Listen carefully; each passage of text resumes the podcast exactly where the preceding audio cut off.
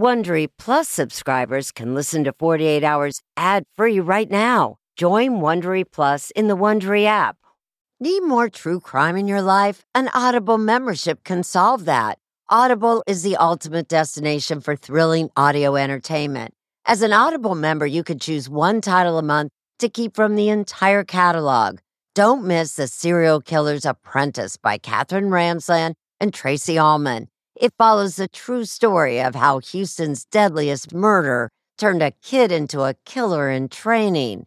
New members can try Audible free for 30 days. Visit audible.com/48hours or text 48 hours to 500-500. That's audible.com/48hours or text 48 hours to 500-500 to try Audible free for 30 days. Audible.com/48hours. This spring, if you'd rather spend time enjoying your lawn instead of trying to keep it alive, there's good news. True Green is the easiest and most affordable way to get a beautiful lawn. All you have to do is water and mow, and they'll do the rest. Weed control, fertilization, aeration, and even some things you might not even think of. They'll do all of it, while you can do literally anything else. With True Green, you can have your lawn looking as good as a putting green. That's not hyperbole. True Green is the official lawn care treatment provider of the PGA Tour. True Green offers a satisfaction guarantee, and they have a verified best price promise, which guarantees you the lowest price with no compromise on quality. You do you. Let True Green do your lawn care. Visit truegreen.com to get the best lawn at the best price with the best people guaranteed. You're listening ad-free on Apple Podcasts. Hi, listeners. I'm Erin Moriarty, 48 Hours. This week, I'm bringing you a special episode from my podcast, My Life of Crime. In this season of My Life of Crime, I delve into the labyrinth of crime within families and the secrets that kept them together or tore them apart. Many of us just celebrated Thanksgiving, a holiday where family is often top of mind. But the case I'm about to share with you follows a not-so-happy family. On September 13, 2006, a woman's body was found floating in California's Newport Beach Harbor. It was Barbara Mullenix, who had been stabbed more than 50 times. Detectives immediately zeroed in on her ex-husband, but soon began to suspect her daughter Rachael and her boyfriend Ian, as the evidence led investigators to an unthinkable conclusion. Here's the episode. If you like what you hear, you can listen to more of My Life of Crime, available wherever you get your podcasts. Newport Beach Harbor in Southern California. It takes less than an hour to drive there from the city of Los Angeles, but it feels worlds away. It's a safe haven for boaters, fishermen, and wealthy homeowners, anyone looking to escape reality. And that's why the events of September 2006 were so alarming to the people who lived there. Who is the woman found floating in Newport Bay? Her identity still a mystery. On September 13th, a body was found floating in the harbor, a woman in her 50s. They removed the body from the water that was wrapped in a mattress pad and bed sheets, and found a female white in her 50s with multiple stab wounds. It was an extremely big story. Steve Mack was the Huntington Beach detective assigned to the case. What was it that told investigators immediately that this was a homicide? The over 50 stab wounds in the victim's torso, mainly above the neck and face area. What was even more shocking, the victim had a butter knife lodged in one of her eyes. As a detective, when you hear that someone has been stabbed that many times, what does that say to you? To me personally, it means that it's a personal issue. Somebody that knew that victim is the one that killed her. Who was she? And why did someone want her dead? I'm Erin Moriarty, and this is My Life of Crime. A sense of safety is important to everyone, and that's why I want to talk to you about Simply Safe. It's an advanced security system that protects your entire home so you can rest easy. Simply Safe is completely customizable with advanced sensors to detect break-ins, fires, floods, and more. You can have 24/7 professional home monitoring for less than $1 a day. So try Simply Safe for 60 days risk-free. If you don't love it, you can return your system for a full refund. Plus, we're offering listeners 20% off any new Simply Safe system when you sign up for Fast Protect monitoring. Don't wait. Visit simplysafe.com/48 hours. That's simplysafe.com/48 hours. There's no safe like Simply Safe. If you're a fan of 48 Hours or true crime, looking to try on a case of your own, June's Journey is for you. A thrilling hidden object mystery game set against the backdrop of the 1920s. You play as June Parker, an amateur detective trying to unravel your sister's mysterious murder. As you dive into a world filled with twists and turns, trust no one. Every character could be hiding secrets. While you piece together the intricately woven plot, you'll collect crucial information in your photo album, turning suspicions into facts. And if you want help on the case, you can even join a detective club to collaborate or compete with fellow sleuths on hundreds of puzzles. Discover your inner detective when you download June's Journey for free today on iOS and Android. When a middle-aged woman was found murdered and floating in the ocean near the Newport Beach Harbor, investigators struggled to find out who she was and who wanted her dead. The investigation would eventually lead where no one expected, but on that day, they just needed to know who the victim was. There were no missing persons who fit her description, and her fingerprints didn't match any in the databases. It was finally pathologist Sean Enlow who solved the mystery in a way I had never encountered. We do have to go through extra hoops sometimes. When Dr. Enlow did the autopsy, he discovered the victim had breast implants. In this case, she had breast implants that had distinct serial numbers on them, and we were able to trace her identity through those serial numbers. Very unusual. And that's how they learned the victim was 56-year-old Barbara Mullenix, residing nearby in the city of Huntington Beach. We were able to identify that she had an ex-husband that she lived with named Bruce Mullenix and a daughter named Rachael Scarlett Mullenix. That's Joe Cartwright, another detective who's with the Newport Beach Police Department. Once investigators knew the name of the victim, they needed to determine where she had been murdered. But the next problem was just tracking down any next of kin. They couldn't find either Barbara's ex-husband or her 17-year-old daughter, Rachael. Neither of them were in the hospital. Neither of them had been reported missing. Neither of them had reported her missing. So detectives Cartwright and Mack went to the address listed as Barbara's home, a modest Huntington Beach condo. Here's Detective Mack.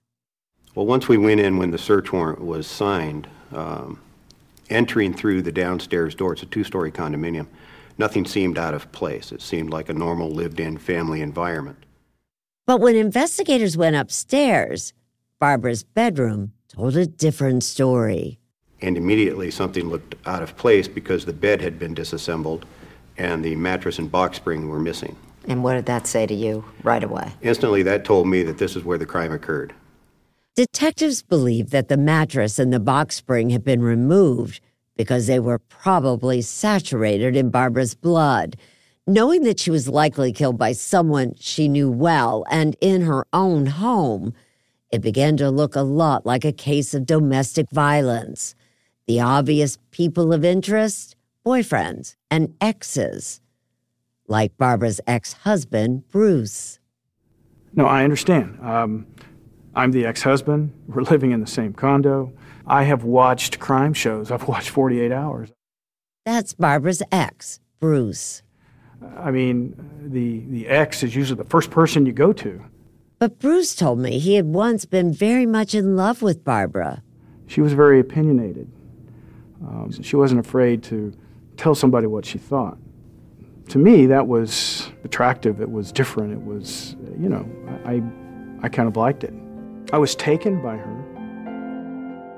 The couple got married in Oklahoma and had their daughter, Rachael.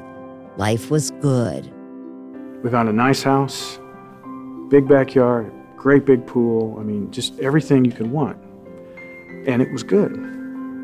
It was a lot of fun, and that's what Rachael was born into. Bruce says, though, that over time, Barbara's drinking got in the way. Barbara had a problem.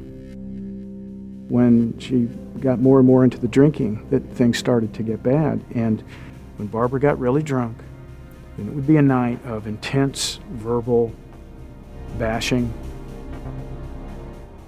It started to be the main focus and the main experience in the house. Things got so contentious, the cops were called at least twice. Bruce and Barbara finally divorced when Rachael was about 13. Bruce says he left Oklahoma and moved to California. But 3 years later, Barbara and Rachael followed him because their money was tight. Barbara and Rachael moved in with Bruce in his too-small condo. Bruce says things between the couple only got worse, and Rachael was caught in the middle. She would say something to Rachael like, well, you know, your dad is spending too much money, so, you know, he's going to whore you out on the streets so he can pay the bills. But if she's so abusive, why let her move in with you? Rachael begged me. Rachael asked me. After Barbara was murdered, when homicide detectives learned about the couple's history, they became very interested in talking to Bruce. But where was he? And then, just as they were going through the condo looking for evidence, they got a surprise visitor. Bruce Mullenix had just walked in the door. And what went through your head? Well, I immediately knew I was wrong with him being a suspect. How did you know that? I don't think he would have returned to the scene and tried to walk into it with us being there. Bruce hadn't gone in hiding, he says. He told detectives that he had just been out of town on business for several days. When they asked him about Rachael, the couple's daughter, Bruce told them that he had last spoken to her by phone on Tuesday, September 12th, the night before Barbara's body was discovered. Rachael had called to tell me that she thought Barbara had had a drink or two and that she was worried it was going to be another night. You know, like so many, yeah. And I said, Rachael, just stay in your room, call me if you need to. And that was it. When he didn't hear from his daughter again or from Barbara, Bruce says he became concerned and called the father of Rachael's boyfriend and asked him to check out the condo. And I said, hey, would you go over and just, you know, look at the condo? And he goes, yeah, I'll go do that. So he went over there and checked it, and the door was locked. But, you know, there was no sign of anybody. And so I still had, you know, you get that feeling that something's wrong, but you can't put your finger on it. Bruce's story checked out. He had been on the road when Barbara was killed. And that left detectives with two other possible suspects, Rachael and her new boyfriend, Ian Allen. Was Rachael somehow involved in her mother's murder? No one had seen either Rachael or Ian since Barbara's body had been found. Did you have any idea where he was at that point? No, we did not. But at that point, did you believe that Ian Allen and Rachael Mullenix must be together? Yes. Investigators began the search for the young couple, Ian, 21 years old, and 17-year-old Rachael. They soon learned that 2 weeks before Barbara's body had been found floating in the harbor, Rachael and her mother had a fight. Rachael and Ian had gone out for dinner and fell asleep at his house, breaking her curfew. Barbara later showed up on his doorstep. And what happened when Barbara got to Ian's house? Was it a big... Well, she was obsessed. She was pounding on the door. So she was making a scene, dragging her out and embarrassing her, as I think most concerned parents would be at that point. Sonia Balleste is an Orange County prosecutor who joined the hunt for Ian and Rachael. When cops checked Ian's computer, they discovered that someone had printed driving directions to Tampa, Florida. So now we knew where they were going. So what we started to do was look at where they might be in that route based on how much time had passed and where we expect them to be. They were a long way from home. Ian's credit card had been used in the state of Louisiana at a gas station in a place called Sulphur, about 1,700 miles from home. We knew that they had just been there, so we called the next town over, which is Lafayette Parish, and they set up on the I-10 looking for Ian's truck, and he was stopped. Ian's truck was spotted, and local authorities pulled it over. Inside the truck, Ian and Rachael, who were taken into custody, and then both were arrested. You are under arrest for the murder of your mother. Do you know that I was kidnapped? Do you know that? I know that's what you're saying. What do you mean that's what I'm saying? We have physical evidence to the contrary. What do you mean? What really happened on the night of September 12th, 2006? If I asked you how many subscriptions you have, would you be able to list all of them and how much you're paying? If you would have asked me this question before I started using Rocket Money, I would have said yes, but let me tell you, I would have been so wrong. I can't believe how many I had and all the money I was wasting. Rocket Money is a personal finance app that finds and cancels your unwanted subscriptions, monitors your spending, and helps lower your bills. Rocket Money has over 5 million users and has helped save its members an average of $720 a year with over 500 million in canceled subscriptions. Stop wasting money on things you don't use. Cancel your unwanted subscriptions by going to rocketmoney.com/Wondery. That's rocketmoney.com/Wondery. rocketmoney.com/Wondery. Have you ever covered a carpet stain with a rug? Ignored a leaky faucet? Pretended your half-painted living room is supposed to look like that? Well, you're not alone. We've all got unfinished home projects. But there's an easier way. When you download Thumbtack, it's easier to care for your home from top to bottom. Pull out your phone and in just a few steps, you can search, chat, and book highly rated pros right in your neighborhood. Plus, you'll know what to tackle next, because Thumbtack is the app that shows you what to do, who to hire, and when. So say goodbye to all those unfinished home projects and say hello to caring for your home the easier way. Download Thumbtack and start a project today.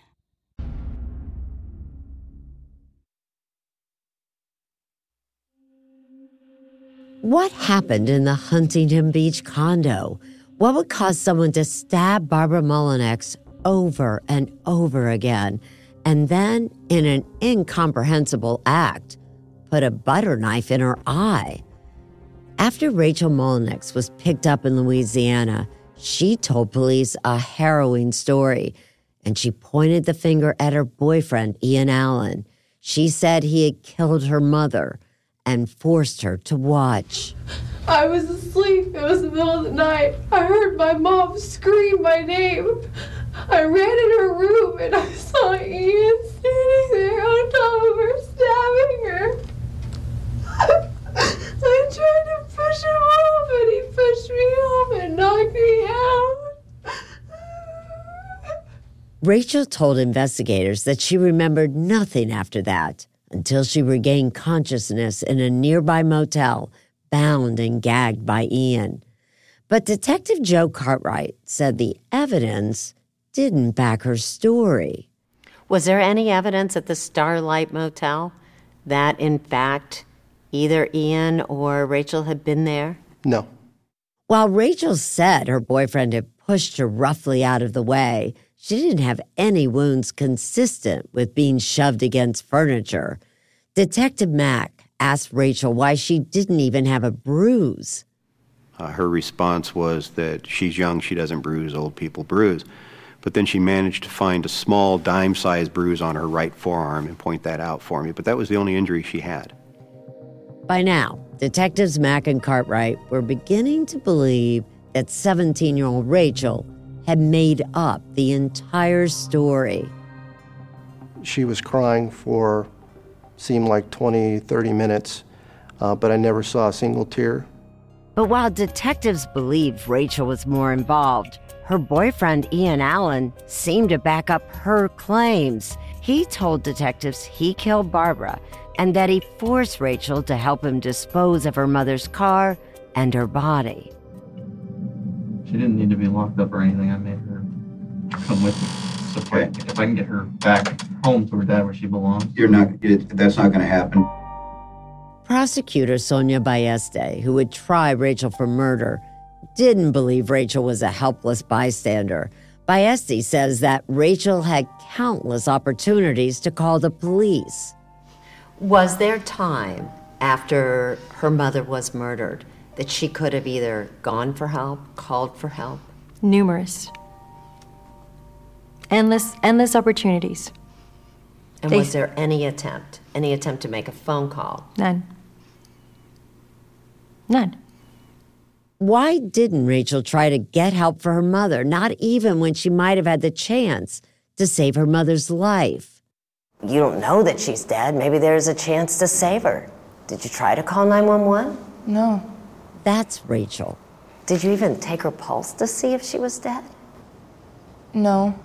A lot of people judge me because of this, and it's not fair. But why didn't you run out the door and get help for your mother? I was scared. It's like I freeze in fear. When I later spoke to her in jail, she insisted she was a victim, that she was scared she would anger the man who had just killed her mother. But there is a video from that Louisiana gas station where Ian and Rachael stopped to get gas that seems to contradict that. Prosecutor Balleste describes what is seen on the screen. Where Ian actually goes to use the ATM card, and Rachael is free roaming around the store, getting something to drink, paying for it herself, and then going about her way, meeting up with Ian again, sort of in a very loving manner. But Rachael says the video is deceptive. You don't look upset. You're not hysterical.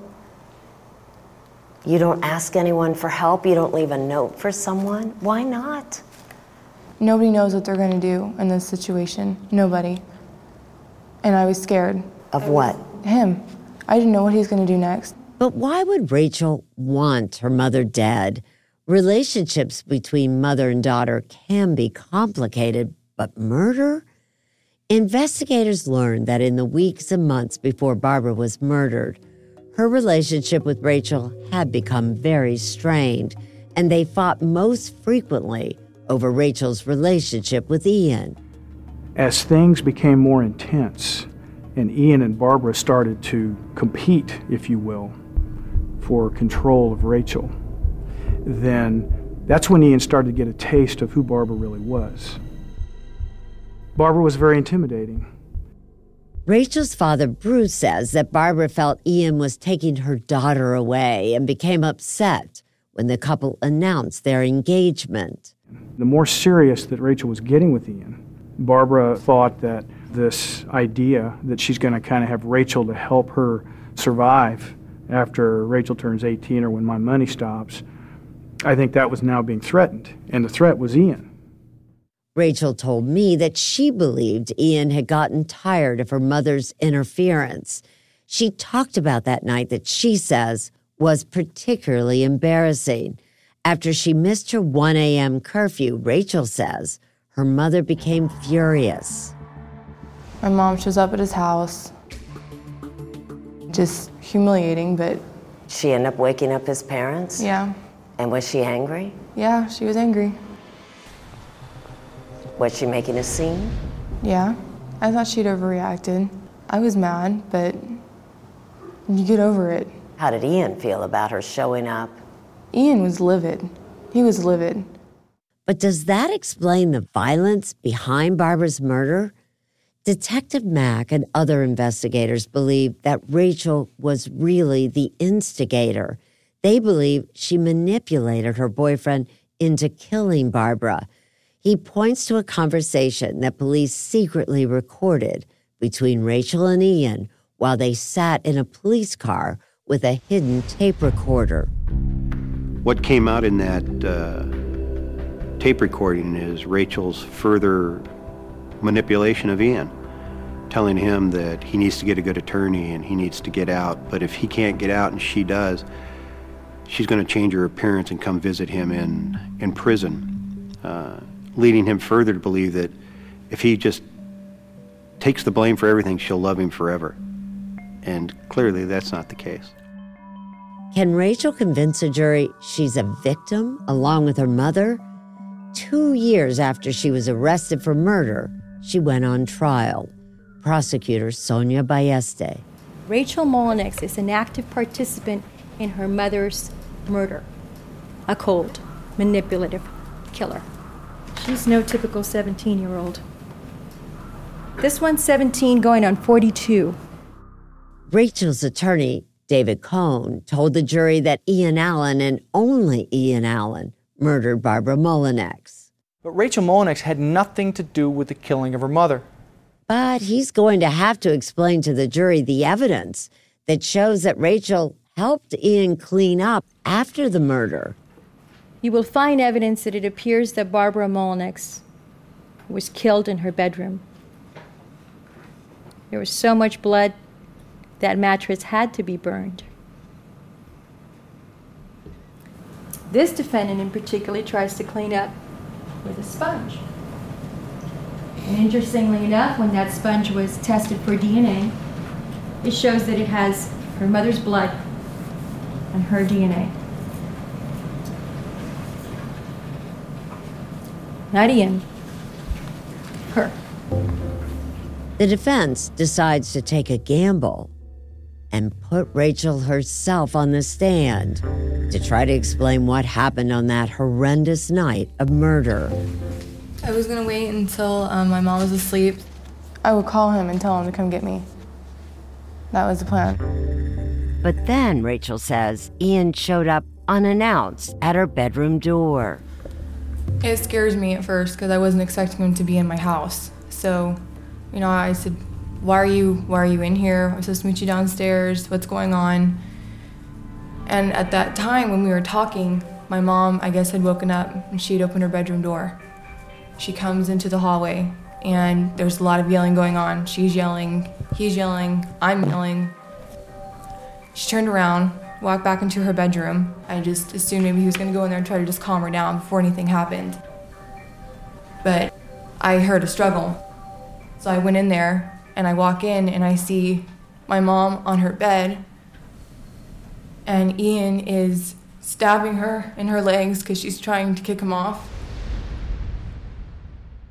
But Rachael's story is inconsistent with the evidence. Pathologist Sean Enlow, who did the autopsy on Barbara Mullenix, says Rachael's mom was stabbed more than 50 times, and that at least 3 knives were used in the murder. I believe it is more likely that it was 2 assailants than one, and it could have been as few as maybe 5 minutes for the whole encounter, but I don't know for sure. We've already heard that Rachael never attempted to contact the police that night, but at trial, the jury hears something even more incriminating, that 4 hours after her mother's murder, left alone in the condo while Ian was getting rid of evidence, Rachael finally picks up the phone. And who does she call? Out of all the people that you could call now, that you have your phone in your hand and that you feel that you can use it, you don't call your dad, right? No. You don't call 911? No. You call your mother's killer, right? Correct. You must have felt incredibly betrayed by him. Yes? Yes. You must have even hated him at that point, right? Yes. And out of all the things that you could have said to him, you text him the words, I love you. Is that correct? Yes. When Rachael could have called police, she called Ian instead, to tell the man who had just killed her mother that she loves him. And then another text message asking, are you in trouble? And a third one that said, can I call you? Ian's response, he texts back, I love you too. No, I'm not in trouble, and you can't call me right now. I later asked Rachael about those damning texts.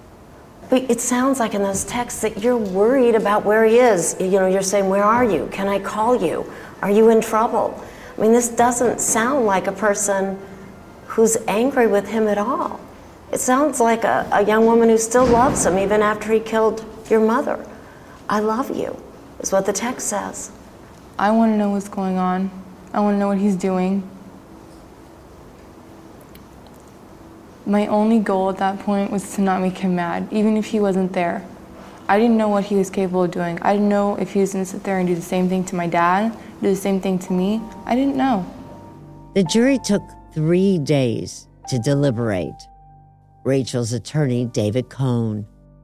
When they called and said there was a verdict, I was hesitant to be too excited about it.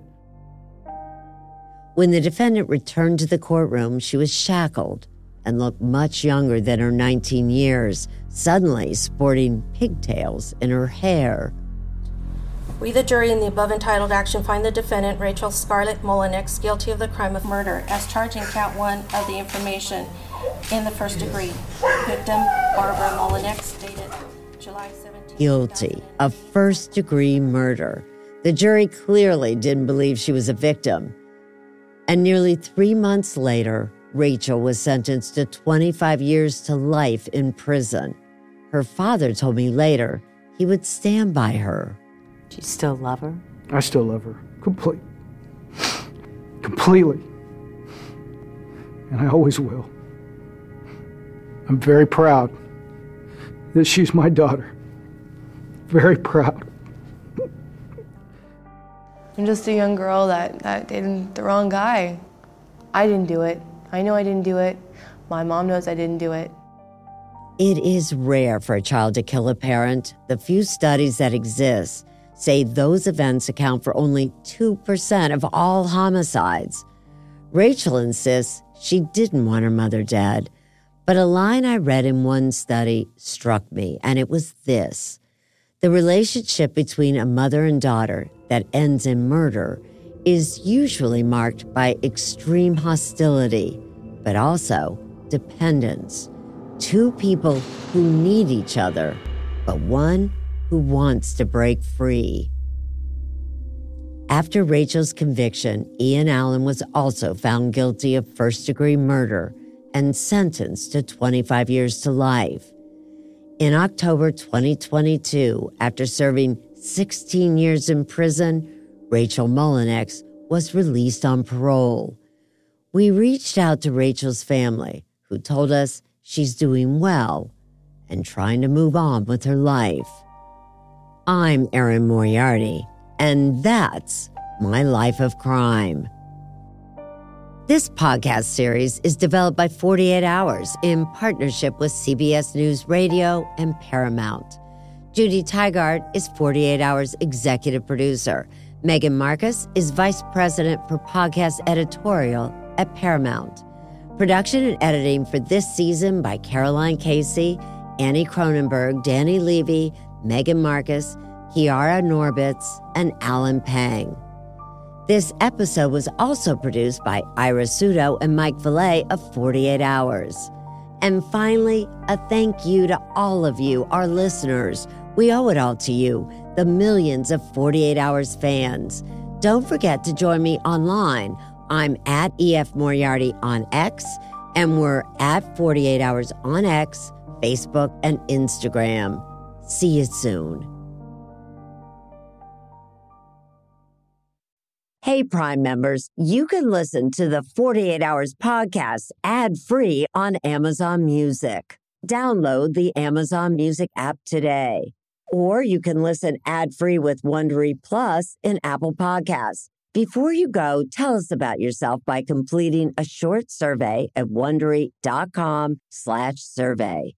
Audible is the destination for thrilling audio entertainment. Allow your imagination to be piqued by stories that are brought to life through captivating sound design, eerie soundscapes, and dynamic performances. As an Audible member, you'll be able to keep your heart rate up month after month because you can choose one title a month to keep from the entire catalog, including the latest bestsellers and new releases. If you're in the mood for a shocking psychological thriller, check out None of This Is True by Lisa Jewell. Embrace brand new, exclusive thrillers from best-selling authors who are guaranteed to keep you gripped. New members can try Audible free for 30 days. Visit audible.com/thrill or text thrill to 500-500. That's audible.com/thrill or text thrill to 500-500.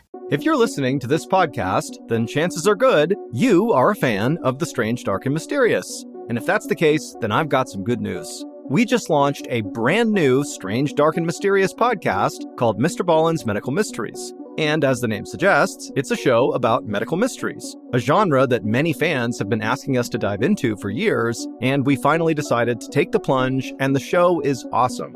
In this free weekly show, we explore bizarre, unheard-of diseases, strange medical mishaps, unexplainable deaths, and everything in between. Each story is totally true and totally terrifying. Go follow Mr. Ballin's Medical Mysteries wherever you get your podcasts, and if you're a Prime member, you can listen early and ad-free on Amazon Music.